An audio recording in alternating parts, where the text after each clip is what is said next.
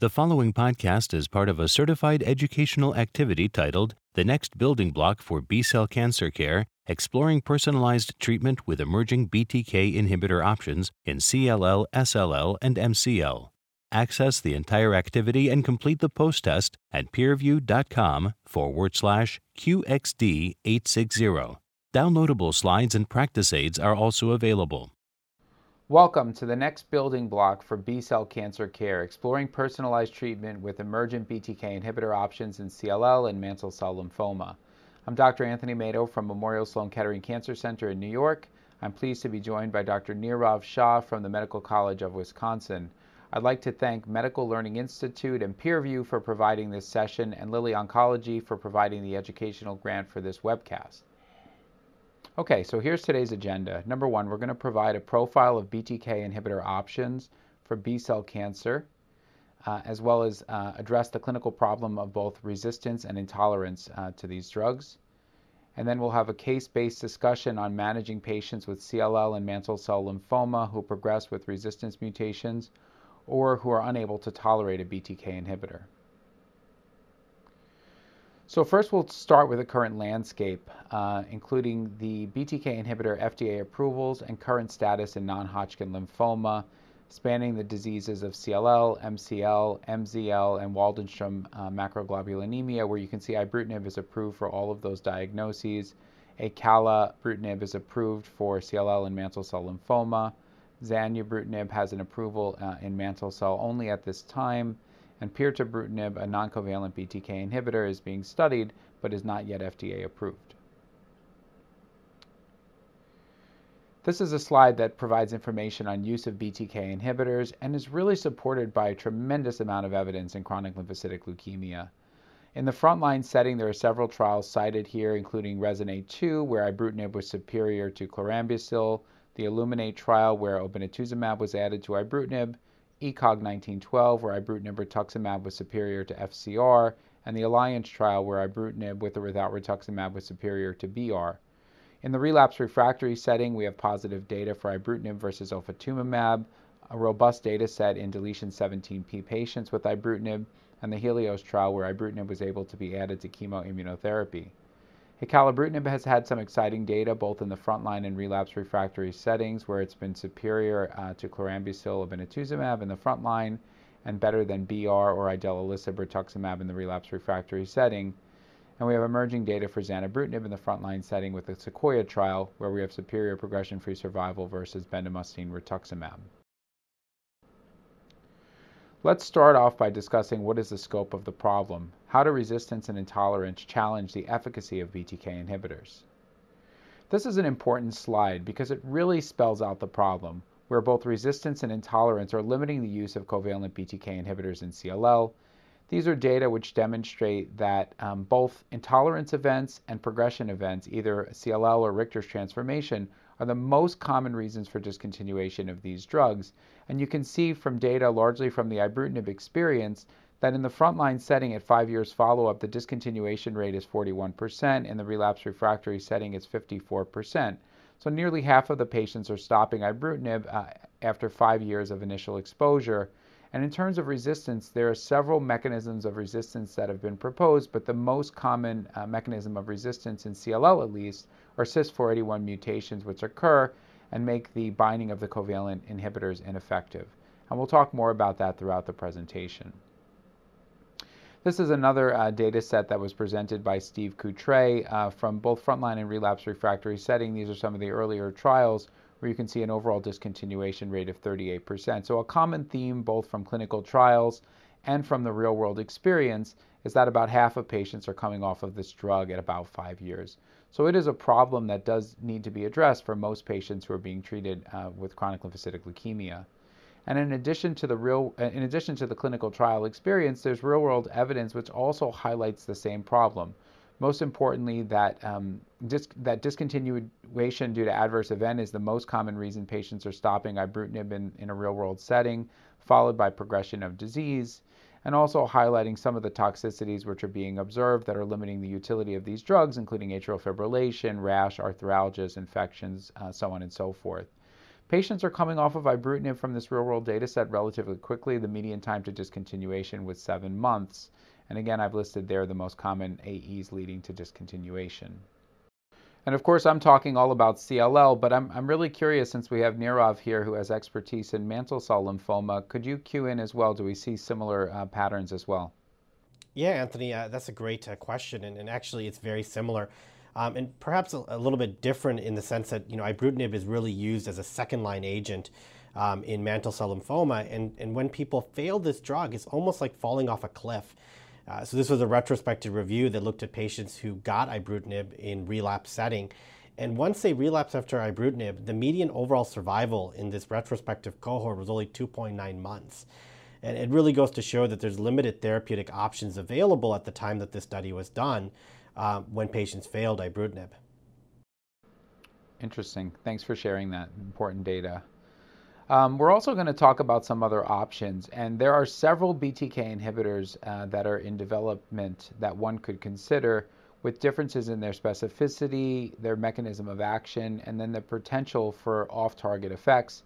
The ones listed here are the irreversible or the covalent inhibitors, acalabrutinib and zanubrutinib are the al alternative choices to ibrutinib. And then the reversible inhibitors that are in development, vecabrutinib, ARQ531, and pirtobrutinib, which was formerly LOXO305. And we also have to really touch on the, the, the point as to why specificity really matters. Um, and there are several off target effects of ibrutinib uh, that could potentially lead to some of the most uh, common and serious toxicities that we see associated with that agent. Some of the off targets that are hit by ibrutinib and to a lesser extent the other agents include TEC, where you can see uh, an increased risk for both cardiotoxicity and bleeding, and EGFR, where you may see toxicities such as rash, uh, diarrhea, or even potentially arthralgias related to that off target effect. And then here we have a profile for potential mechanisms of resistance I've already touched on um, the CYS481 mutation as the most common cause uh, in CLL. I'll be curious during uh, Nirav's talk to hear a little bit more about the speculation about the mechanisms of resistance to the covalent uh, BTK inhibitors. But there's three general themes we could think about, either target modification, bypass pathway activation, which Nirav, correct me if I'm wrong, I think that's sort of the the major theme in, in mantle cell or changes to the microenvironment. Any anything more to add about the potential mechanisms in, in mantle cell? Yeah, I mean, I, I think that, you know, unlike CLL, where I feel that things have been really well defined mechanistically, um, as you've highlighted, it's a little bit more nebulous in mantle cell, and it seems to be multiple factors that contribute to resistance. Uh, whereas, you know, here in CLL, we know that the major driver um, is the change in the binding site uh, within the BTK, sort of uh, making the, you know, irreversible inhibitors less effective. Okay, so in the next section, we'll talk about understanding BTK inhibitor resistance and intolerance in CLL and the need for better therapeutic options. Okay, so we'll start by talking about a case, and, and Nirav, I would love to hear your thoughts here. Um, so this is a clinical consult, an older patient with CLL who's progressing on BTK inhibitor therapy. So this patient is Robert, age 70, has symptomatic CLL, has underlying hypertension and renal insufficiency, I'm assuming from the hypertension, creatinine of 2.1. Um, testing results include a deletion 11q by FISH, TP53 is intact uh, and they have a mutation on Notch1. Their IGHV unmutated and they're treated with ibrutinib monotherapy, which we should comment all of the BTK inhibitors to date are developed as monotherapy or developed as continuous therapies. Um, after three years of ibrutinib as a continuous therapy, the patient presents with progressive lymphadenopathy and night sweats. White blood cell count now is up to 32. So I guess the question that's posed here is should we consider testing for resistance mutations at this point, and is there an optimal time point for mutational testing? Uh, this is definitely a controversial question to start with. Nirav, what do you think? Yeah, you know, I, I, I think I'm going to be on the controversial side here myself. Um, I, I don't routinely look for mutations. Uh, you know, while it's great to identify what the mutational profile is, and, and often we do it in the setting of a clinical trial, right now, you know, I'm not using that information necessarily to drive treatment decisions. Um, you know, this patient clearly has signs of progressive disease. We have a rising white count. We've got uh, progressive lymphadenopathy. And so, you know, I think this warrants a, a conversation with the patient and discussion of a change in treatment. Uh, but I am not one to routinely uh, check resistance mutations, so I am curious what you're all doing uh, at Sloan Kettering. So great, great question. I think we do check them, but we but they're they're not super helpful in forming clinical decision making. So it's more for learning and educational purposes. It does help us to understand the potential mechanisms of resistance.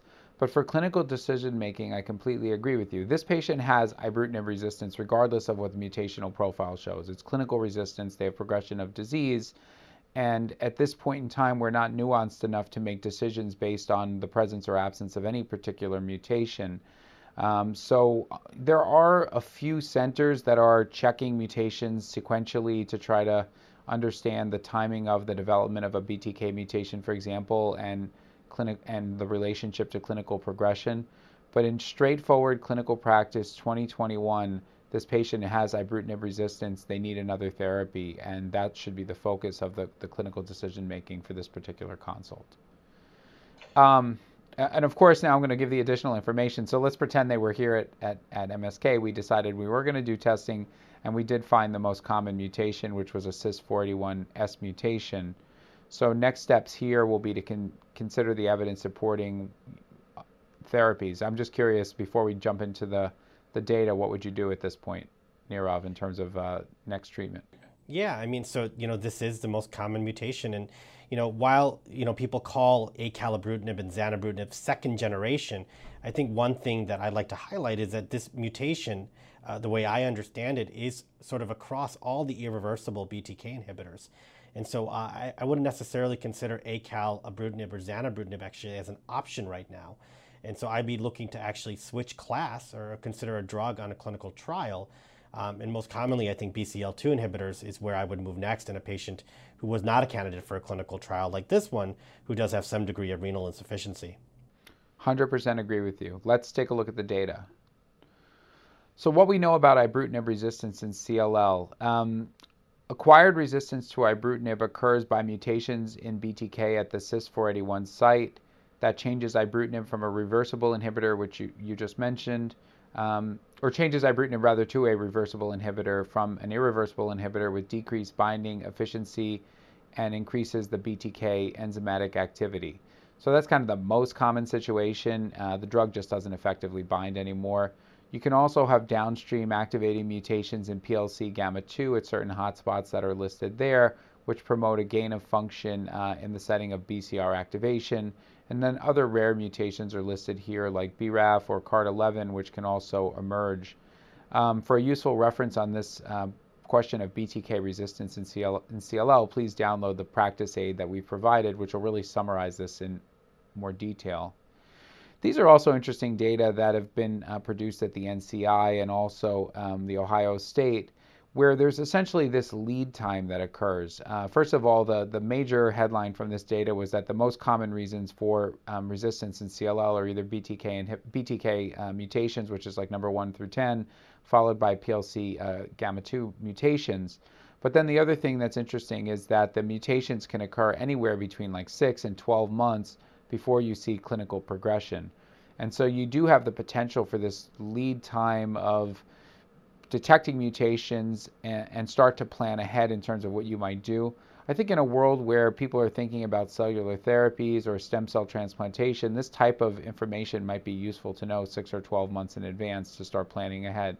But it's certainly not clinical practice at this time point. And uh, correct me if I'm wrong, Nirav, you would agree not checking mutations sequentially on patients who are not progressing, correct?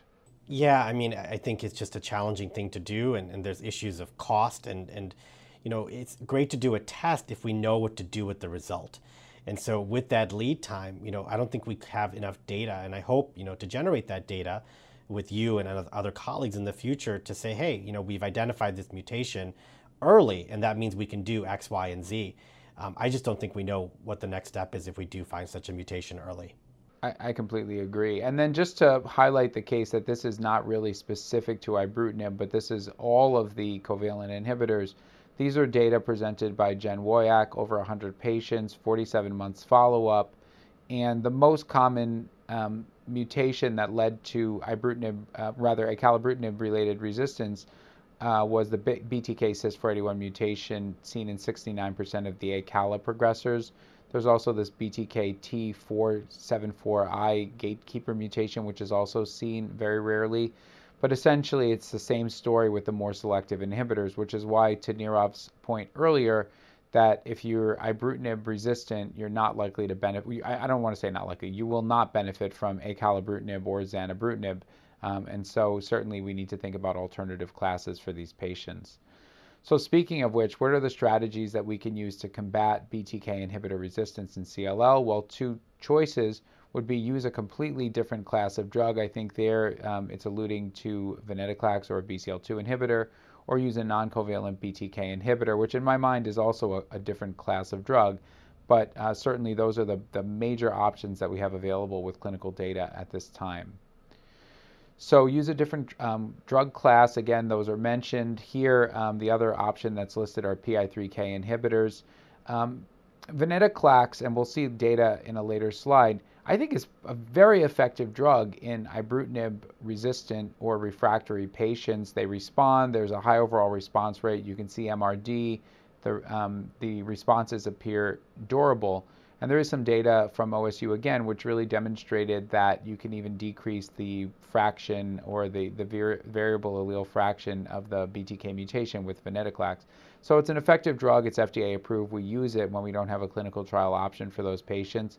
There's also data for PI3K inhibitors in this patient population. I have to say it's not very promising.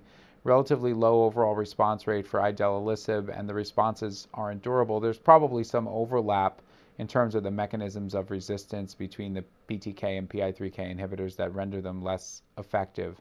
So I don't really consider IDELA a great option if I have venetoclax or the non-covalent inhibitors available in the context so of Anthony, just, yeah. just, just ask a follow-up question. So, you know, given your experience in, in CLL, have you seen patients who get venetoclax and then are resensitized to covalent BTK inhibitors?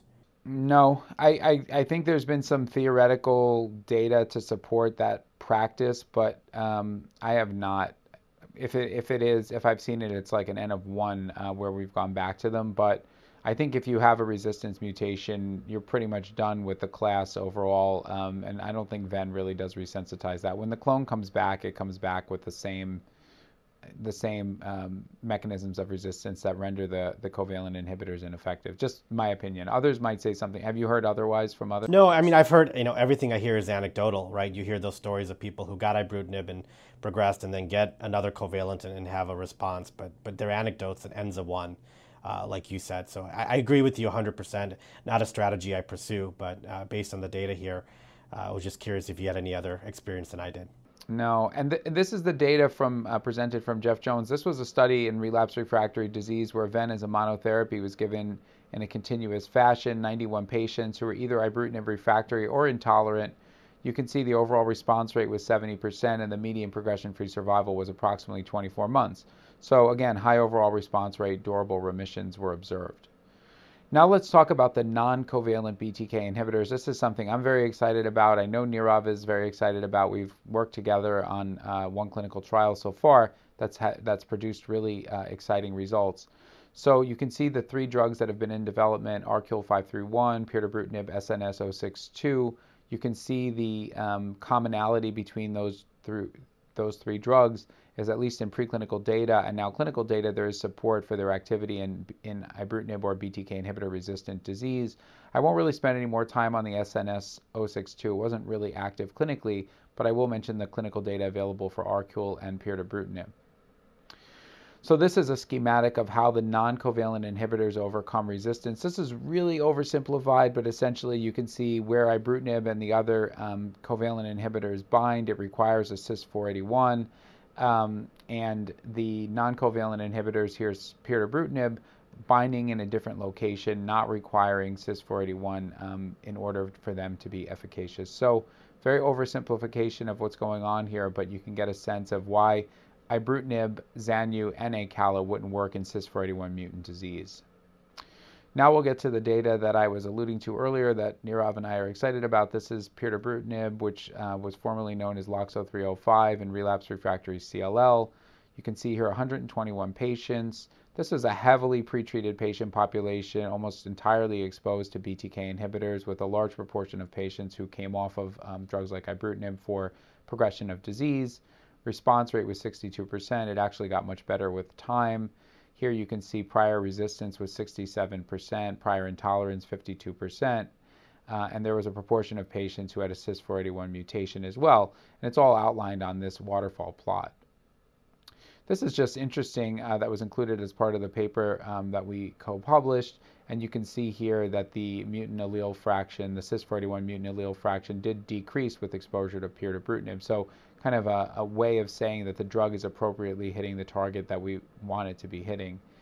And this is a um, subgroup analyses that basically tell us across the board whether you were intolerant, resistant, exposed to a BTK inhibitor or venetoclax or even up to five different classes of drugs. We call those patients pentavalent failure. That's a new term, but it seems to be sticking. Um, that the drug pirtobrutinib was effective and not a major difference in overall response rate.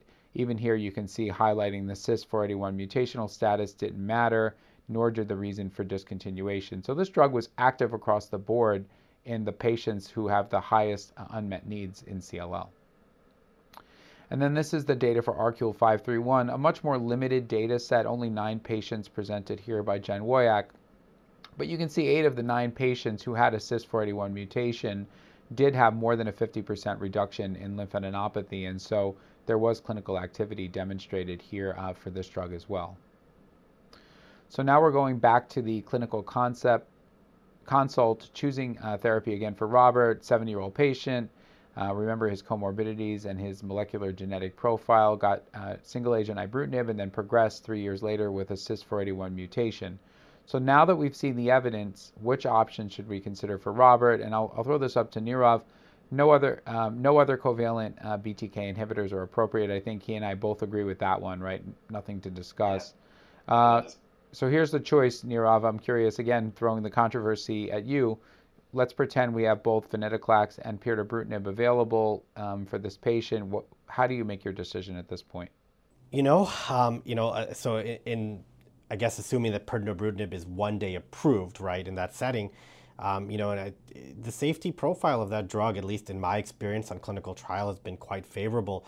The only thing I'd worry about venetoclax in this patient is he does have an elevated creatinine, and, and we know about tumor lysis um, and that being a potential risk with BCL2 inhibitors.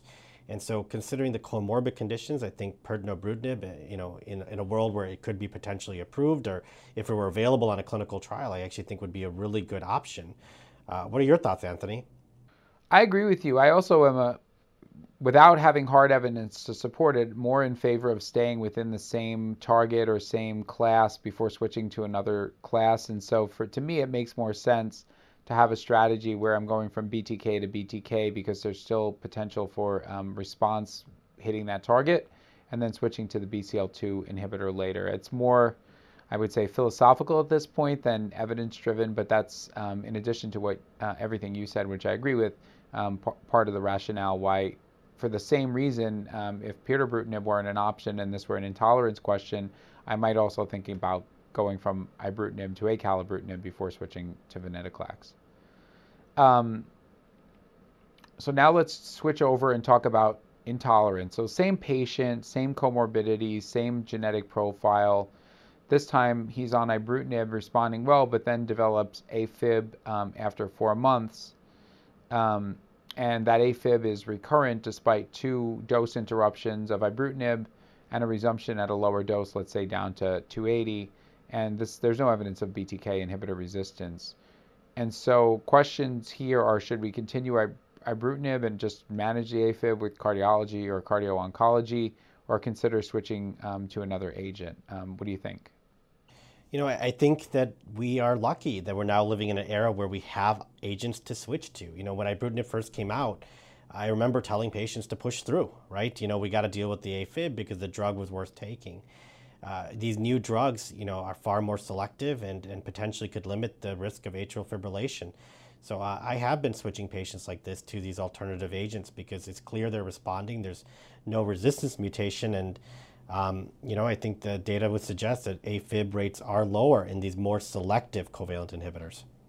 I agree with you. I think um, the one thing I would add is that there's not tremendous amount of data available to say to patients that absolutely the risk will be reduced. Like once you have AFib, switching from ibrutinib to acalabrutinib buys you anything in terms of like long-term risk for stroke or recurrence of AFib. I think it's reasonable to do, especially if the AFib is like grade one or grade two, but I also am always a little bit hesitant to say absolutely that you're changing the bleeding risk or changing the AFib risk once that event has actually happened. And we'll talk about some of the data for that. So this is an overview of the BTK inhibitor toxicities in CLL. The common toxicities we've talked about AFib, arthralgia, which I very annoying to patients, infection risk, diarrhea, which I don't find to be a major toxicity, hypertension, which is a big one, and bleeding risk. And then additionally, skin changes, which I think many patients uh, do highlight, fatigue, which to me seems cumulative over time, cytopenias, and also rarely, thankfully, ventricular arrhythmias. So this is a summary of BTK inhibitor safety monitoring approaches. So um, you don't really give BTK inhibitors um, concomitantly with warfarin. So for me, that's a deal breaker. If they're on warfarin, I would not start ibrutinib, for example, or acala. For new onset AFib, consider um, non-warfarin anticoagulation and monitor, again, depending on their CHADS VAS score. Uh, for hypertension, manage it with antihypertensives appropriately. I would add to that, make sure that you're not picking an antihypertensive that has um, interaction with ibrutinib, for example. You don't want to have a CYP um, inhibitor, for example, some of the calcium channel blockers. Monitor and manage cardiac arrhythmia AFib and treat appropriately and monitor patients for signs of bleeding. Um, that may be most noticeable just in their hemoglobin. In terms of headache, which are uniquely common to acalabrutinib, um, you really want to think about educating patients that these are generally mild. They um, are often responsive to caffeine and acetaminophen, and they resolve relatively quickly. I, I, even tell patients one to two weeks or two to three weeks. It's usually quick. Uh, neutropenia can happen with any of these drugs, but zanubrutinib has been highlighted more recently, and so um, keep in mind you should keep an eye on the ANC. Growth factor works well, and monitor for infections and secondary malignancies. And again, we have uh, resources that can be downloadable uh, on this particular topic. This has been uh, some of the more exciting data, um, or more talked about data over the spring conferences. This is the um, Alpine trial and the Elevate RR uh, trial. The background was here uh, that the Elevate RR was a randomized trial of ibrutinib versus acala, non-blinded study in relapse refractory disease with a non-inferiority endpoint. Trial met its endpoint that acala was non-inferior to ibrutinib. That wasn't as exciting as looking at the uh, toxicity profile, and you can see here that there was a statistically significant difference for AFib events with acala versus ibrutinib, 9.4 versus 16 percent and that data seemed to be even more exciting in patients who didn't have a diagnosis of atrial fibrillation at the start of the study. And then, not to be outdone, there was the Alpine trial, similar patient population in that it was relapse refractory, although the, the Elevate RR were just limited to DEL 17P, DEL 11Q patients. And the take home from this trial was with shorter follow up period that any grade um, and grade 3 uh, AFib events were lower with zanubrutinib as compared to ibrutinib supporting what we talked about earlier that these drugs are more selective inhibitors of, of BTK. So, Anthony, uh, did this data change your practice pattern in the relapse refractory setting? Um, it did not because I was already fairly impressed with a lot of the data presented um, for the ACALA registrational trials, both frontline and relapse refractory. So I was already using a lot of acalabrutinib. So it, you know, if this had come out three years ago, it might have impacted me at that moment. But it, but at this particular time, using a lot of the more selective inhibitors, it didn't really change what I was doing. How about how about you?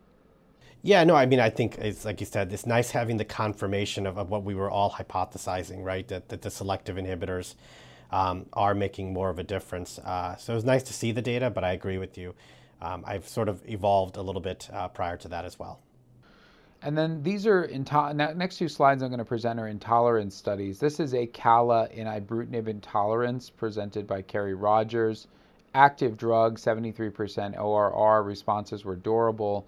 Um, but what people really care about is whether or not the same toxicities occurred with acala as did with ibrutinib. And I would highlight, recommend that you guys highlight this slide and, or download this slide and take a look at it in detail. But you can see here that the BTK inhibitor associated toxicities are spelled out uh, that occurred on ibrutinib as a reason for discontinuation. And then overall, there were few of those events which recurred with acalabrutinib.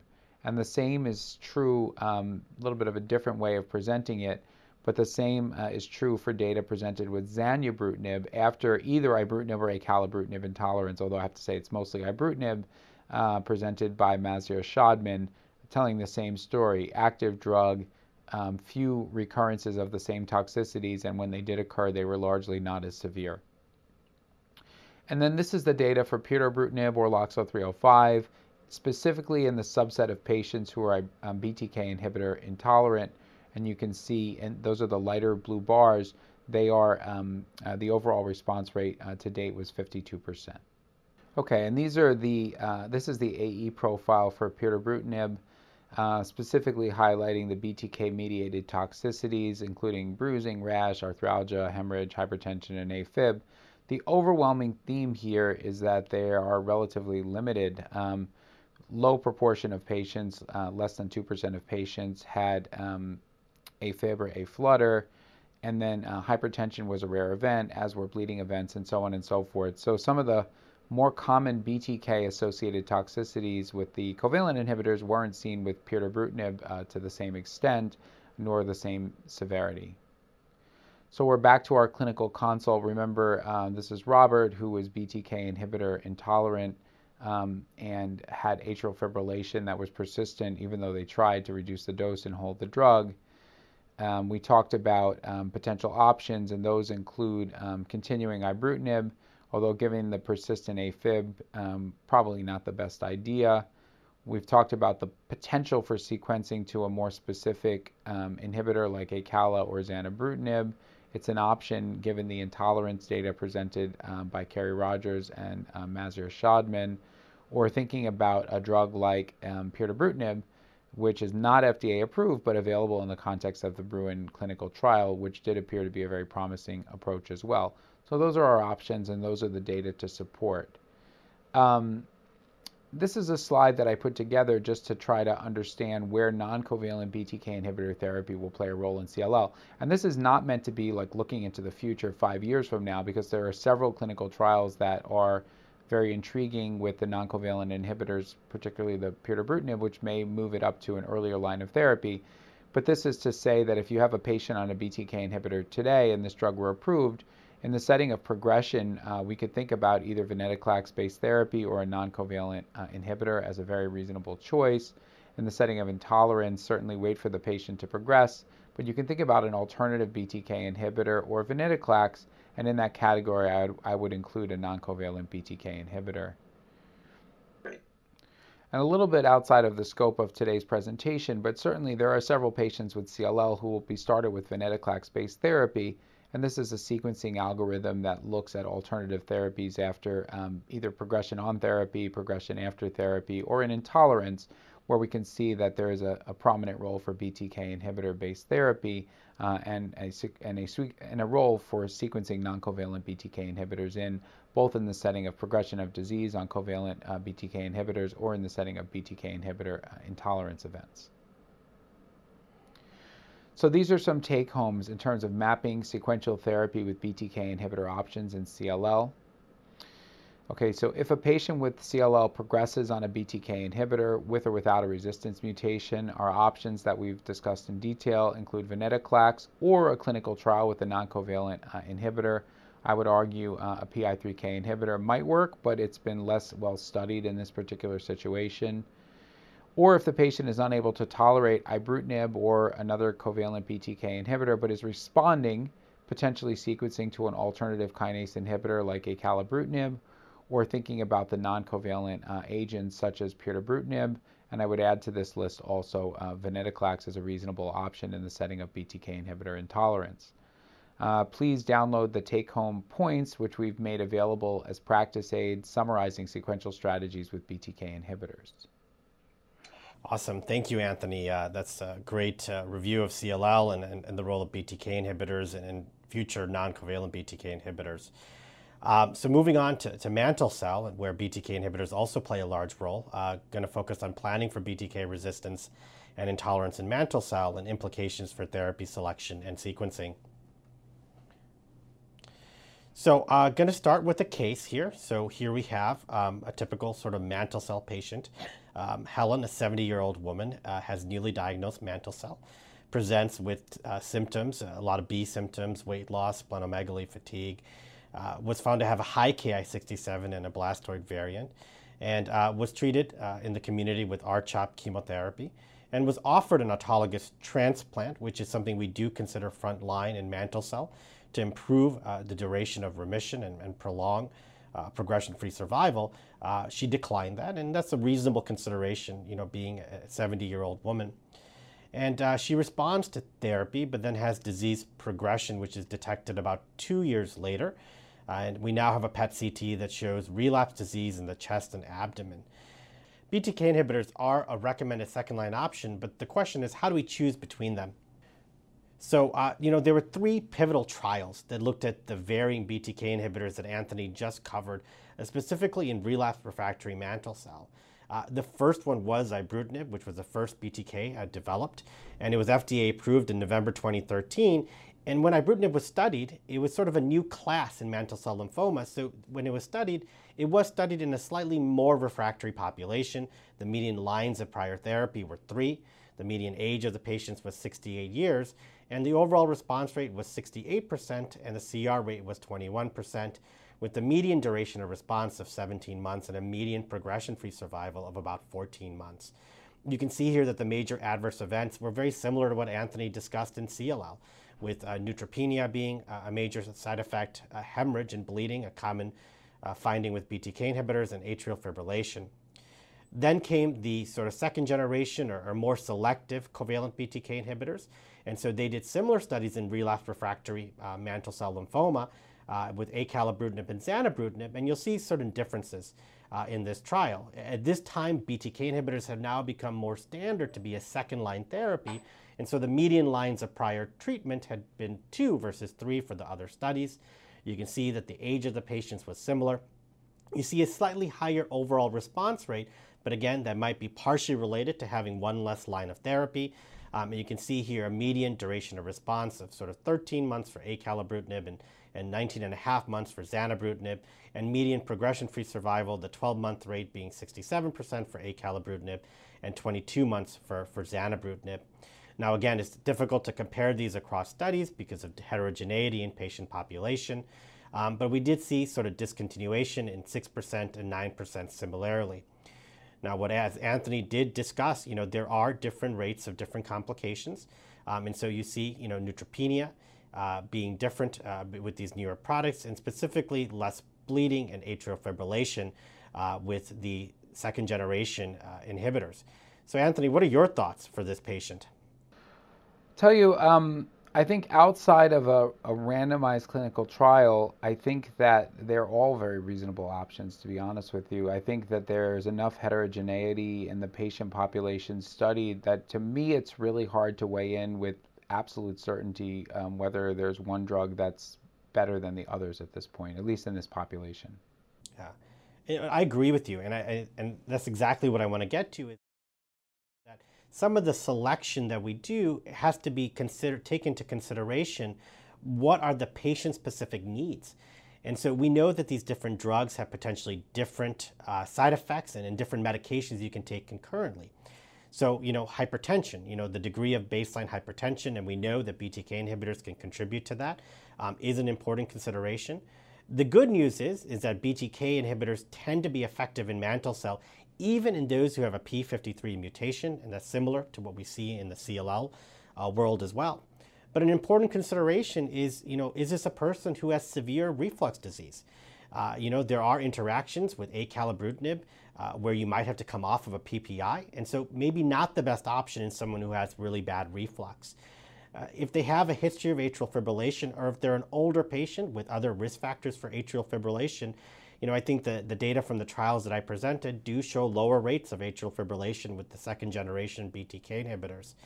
Um, neutropenia, uh, which is, tends to be a more of a problem in our mantle cell patients, often because they have had prior therapies, uh, drugs like bendamustine and drugs and treatments like autologous stem cell transplant, maybe something you need to take into account is what is their marrow reserve, um, especially for those patients who've had a prior stem cell transplant, which is still a common occurrence in those patients with mantle cell.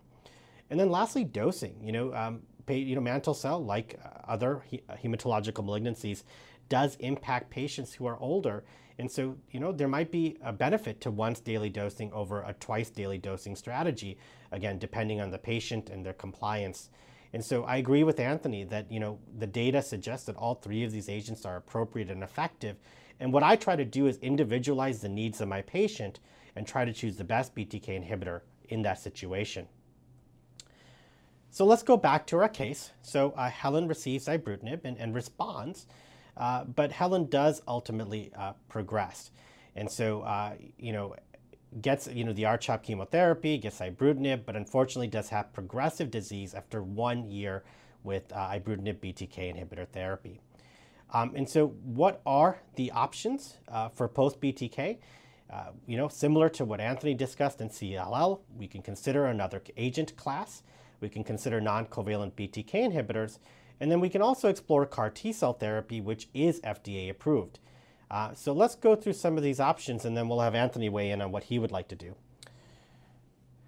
Uh, but before we do that, just to talk a little bit more about resistance um, to ibrutinib and MCL, um, as we discussed earlier, whereas the pathways in CLL are well defined, um, and we know there's specific you know, mutations that occur in C481, it's far more complicated in mantle cell, and there's primary resistance is associated with cell cycle, ERB4 mutation, PIM mutations, SMARCA2 and 4 mutations, and, many other mutations that activate NF-kappa B. Uh, secondary resistance to ibrutinib is also complicated, but it includes uncommon mutations in C481S, PLCY2, as well, and CARD11. So there is a, a, a, reference here on BTK resistance in mantle cells, something you can take a look at uh, to get greater information about this topic but again, not as clearly defined as it is in CLL uh, for patients who have mantle cell resistance. So uh, what are the options? So CAR T, brexucabtagene autoleucel, is an FDA-approved option for relapsed refractory mantle cell. Um, and the ZUMA-2 clinical trial actually enrolled patients very similar to our patient, Helen, uh, who got a BTK inhibitor and progressed. So all the patients on this trial did have prior BTK exposure. Uh, and you can see here that the overall response rate with this anti-CD19 CAR T cell therapy was incredibly high at 92%, with two-thirds of patients achieving a complete remission. Uh, however, the median duration and the median duration of response, progression-free survival, and overall survival were not reached with a median follow-up of 17 and a half months. Now, for those of you not familiar with CAR T, while it is an effective therapy, it is not a therapy for all of our patients, and that's because there is a significant toxicity associated with it. And so you can see that here, that uh, common grade 3 or higher AEs occurred in form of cytopenias in almost all of the patients, and grade 3 or higher infections in a third of patients. In addition, cytokine release syndrome, grade 3 and higher, occurred in 15% of patients, and grade 3 or higher neurologic toxicity, which is quite severe. These patients are obtunded occurred in 31% of patients. And there were two grade 5 infectious AEs that occurred. So while this is an effective therapy, I think we'd have to be very careful when thinking about our 70 year old patient as to what is the best option uh, for this woman. So, what are other options that we can consider in the post BTK inhibitor space? So, again, copying the algorithms in CLL, uh, venetoclax does have activity in this setting. So venetoclax, as we discussed, is a BCL2 inhibitor, and it's been studied across multiple hematological malignancies, even though CLL continues to be a major indication where it's used. There was a phase one study where they looked at relapsed refractory mantle cell, but I'll note that this was a population of patients that were BTK naive. And you can see here in the waterfall plot on the right that almost all of the patients had a meaningful response uh, and an overall response rate of 75%, and a complete response rate of 21% with a median progression-free survival of 14 months. But the question doesn't necessarily apply to our patient who had prior BTK inhibitor, And so to look at those outcomes, there was a nice uh, retrospective review um, that was published by Toby Eyre, and, and they looked specifically at patients who had progressed on a BTK inhibitor and then got venetoclax. And you can see here that the response rates did diminish.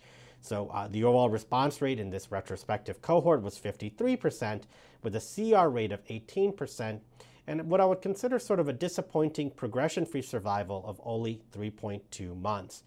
Now, again, these are small numbers of patients, and we need larger prospective studies to better understand how effective venetoclax is after a BTK inhibitor in mantle cell, but it is a considered a second line or subsequent option in NCCN, and definitely a consideration for somebody who may not be the best CAR T cell therapy candidate.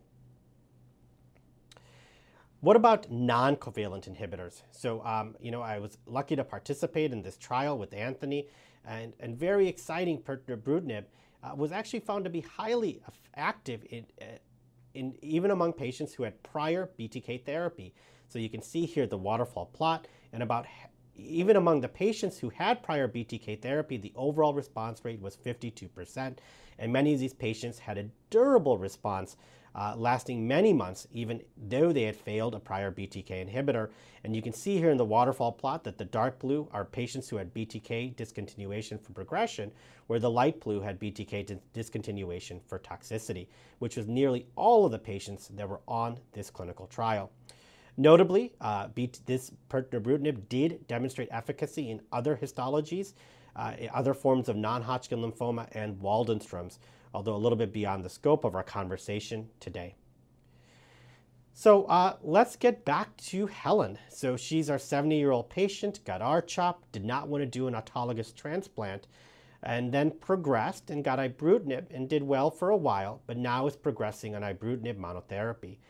Uh, so, Anthony, what do you think? Uh, what are your thoughts about how we should, uh, what, we would, what would you consider for this patient? I mean, I think here, um, if I could get access to uh, pirtobrutinib, I would probably pursue a non-covalent BTK inhibitor. I think for this 70-year-old, it's not unreasonable to consider CAR as an option, although you're still probably going to need a bridge um, while you collect T cells and manufacture the product. So those would be my two top options, either, I don't want to say specific drug, but a clinical trial or CAR uh, per the FDA approval. Um, less excited about venetoclax here, which also is not approved, but I guess it's something you could think about as well. Yeah, you know, and, and I agree with you. And the only thing I would add to this conversation is, you know, thinking about this patient, you know, she declined an autologous transplant, you know, when she was younger. And, and now she's, you know, older and, and, you know, going through CAR T cell therapy to me, to a certain degree, uh, is just as involved in a, as an autologous stem cell transplant. There's an apheresis procedure, uh, there's lymphodepletion instead of conditioning chemotherapy. And so, you know, I, I, actually would favor one of the oral agents. You know, as Anthony mentioned, neither one of these are technically approved. Um, you know, for mantle cell lymphoma in particular, although you are often able to get off-label use with venetoclax. Um, but you know, if we had a clinical trial, I think I would favor pirtobrutinib, especially seeing, you know, the high overall response rate specifically in a patient population that had prior exposure to uh, a covalent BTK inhibitor. Um, so what if Helen had been unable to tolerate BTK inhibitor? So this is a little bit different setting um, where you know she had difficulty, uh, you know, with bleeding and arthralgia within the first year of treatment. Uh, what do you think, Anthony? What would you do in this setting? I think in BTK inhibitor intolerance, I think is the same story um, clinically in CLL and MCL. So I think if as long as the toxicity was not really, really concerning, and I guess it depends on the individual toxicity, switching to an alternative BTK inhibitor would be a very reasonable thing to think about. Yeah, and, you know, and I agree with you. And, and just to add to Anthony, a lot of the algorithms actually we've studied in BTK inhibitors really just comes from the CLL data just because that data set happens to be very robust. Uh, with a larger population of patients getting BTK inhibitors, often getting it frontline, you know, there's just a lot more patients who have been exposed to BTK inhibitors with CLL. And so we've used those algorithms in CLL to help us make decisions in mantle cells. And so um, we can consider switching agents if we felt that uh, that was an indication. But, but my preference would be that if we're having a BTK inhibitor related toxicity, then I would consider a different, more selective BTK inhibitor that would be potentially more appropriate uh, for the patient. Um, or we could consider a non-covalent agent like pirtobrutinib if it were available on a clinical trial, um, or in a situation, you know, in a hypothetical situation where such a drug was approved um, and available as well. Um, I would note that the differences in CLL, you know, in the current era is that frontline therapy for mantle cell is still chemoimmunotherapy. Um, and I'm sure Anthony would agree that frontline therapy for CLL is no longer chemoimmunotherapy. And so there are differences um, in our patients when they get to these BTK inhibitors. Uh, what are your thoughts, Anthony?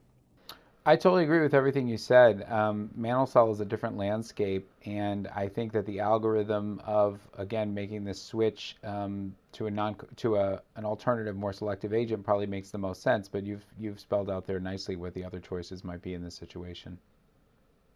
Great. So um, to take home from here, uh, where are we with BTK inhibitors in mantle cell lymphoma? Um, so in my opinion, you know, it is a second line therapy at this time point. So if you progress after frontline therapy, uh, whatever that may be, a bendamustine-based therapy, R-CHOP, uh, whether or not you get an autologous transplant, if you relapse, most of us are going to BTK inhibitors. And the good news is, is we have three really good drugs that are quite efficacious in this, uh, in this patient population um, that are overall very well tolerated. And what I like to do is choose the appropriate agent based on the comorbidities of the patient, what are the concomitant medications they're taking, and what may be the best schedule uh, for that patient.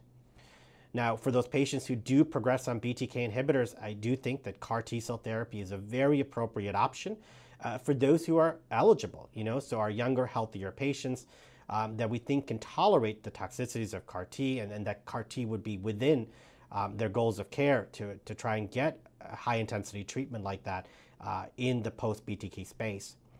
Uh, for patients who are older or infirm or not able to tolerate something like CAR T, uh, you know, I think venetoclax is a reasonable option. Again, that would be off-label use of venetoclax, or hopefully non-covalent BTK inhibitors will become available um, to the public, and until then, consider using those in the setting of a clinical trial.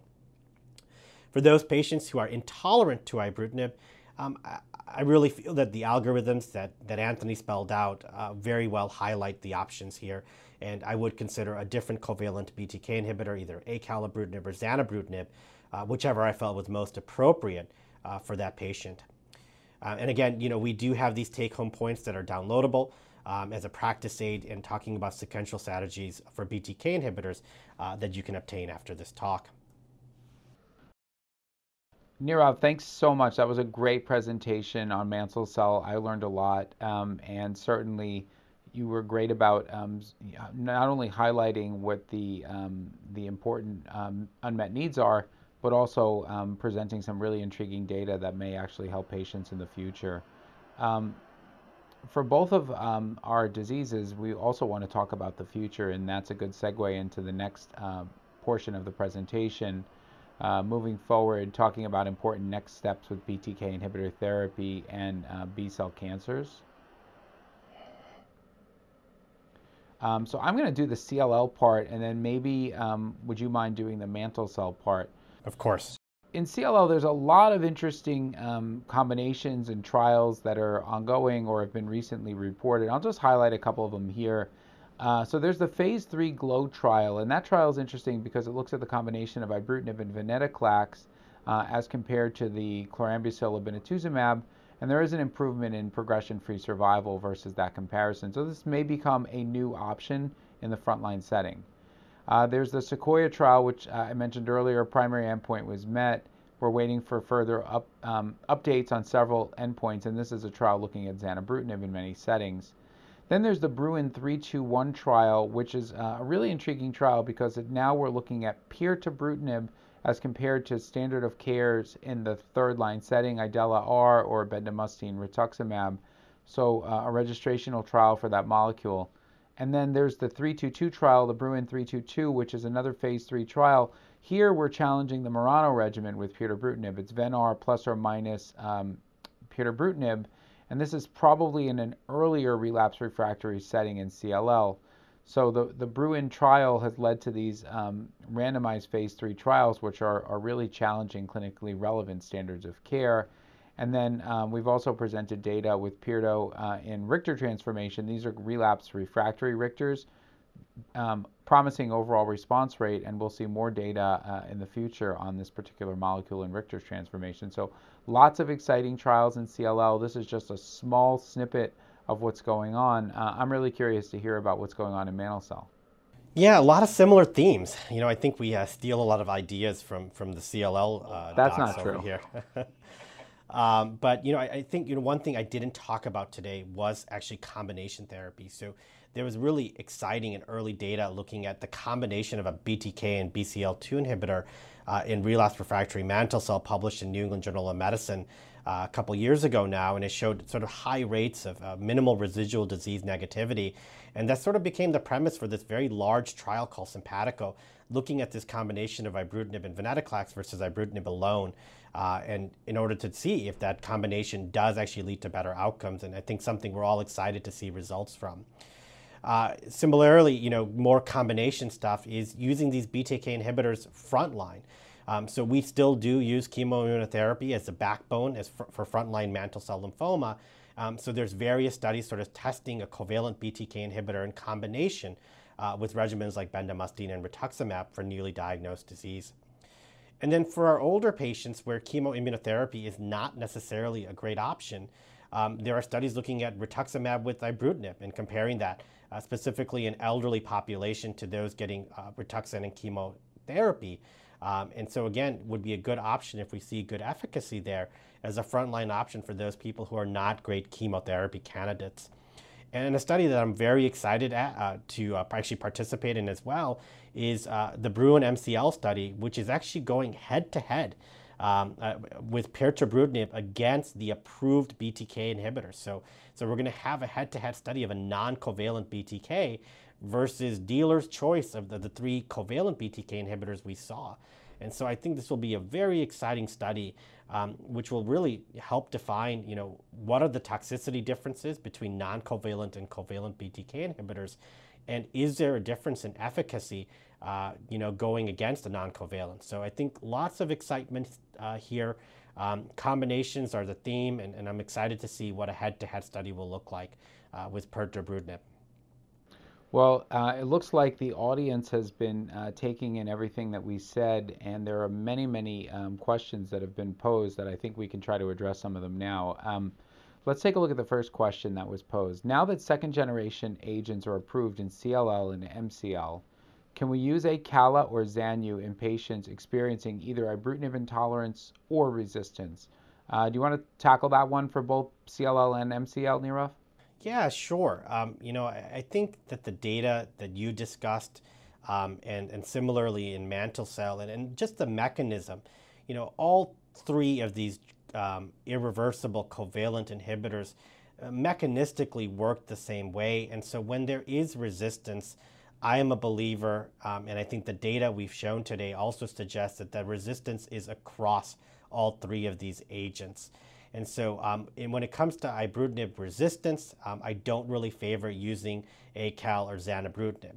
Now, in the world of intolerance, I think this is exactly why these drugs were developed is they are more selective, they are potentially uh, have different toxicity profiles, and I think they should be absolutely considered uh, in the setting of ibrutinib responders where intolerance is an issue. I agree. Uh, next question: What do you do when a patient fails ibrutinib and venetoclax in CLL? I guess I could tackle that one. You should tackle that one, Anthony. That's a tough one because I think it's you have to. There, you need to spend some time defining what failure means because if it's an intolerant event, for example, to either agent, I think it's worthwhile to consider either retreatment um, with better supportive care or switching to a more selective BTK inhibitor. If you're a double resistant patient, that's a bigger problem because I, I really don't think that there is a standard of care approved agent with proven efficacy in the double novel agent failure uh, treated patient population, which is where clinical trials like Bruin have come in very handy in my practice for uh, treating patients. So I think the questioner is defining an important unmet need. This is where the non-covalents, the bispecifics, the CAR T, you name the class are being studied right now to try to help define what the, you know, the third line novel agent uh, standard of care should be. Um, next question. How early should we consider using non-covalent agents once they're available in CLL or MCL? Uh, Nirav, do you want to tackle that one? Where, where would you place them, um, assuming the Bruin, current Bruin trial led to an approval tomorrow? Yeah, so I mean, I think that we have to follow the data. And so in the current Bruin trial, uh, the patients who got pirtobrutinib were generally all exposed to other covalent BTK inhibitors. And so that was uh, either that they were uh, resistant to a prior BTK inhibitor or intolerant. Um, and I think the data will drive where they will land. So, so BTK inhibitors are definitely second line in mantle cell lymphoma, but the Bruin trial is going to, the upcoming Bruin trial is a head to head study of a covalent BTK inhibitor against a non covalent inhibitor. And so I think that data will drive that decision making and potentially place a drug like pirtobrutinib um, in front of the covalent inhibitors if the toxicity and efficacy profile is better than what we have with the current covalent. What about CLL, Anthony? What are your thoughts?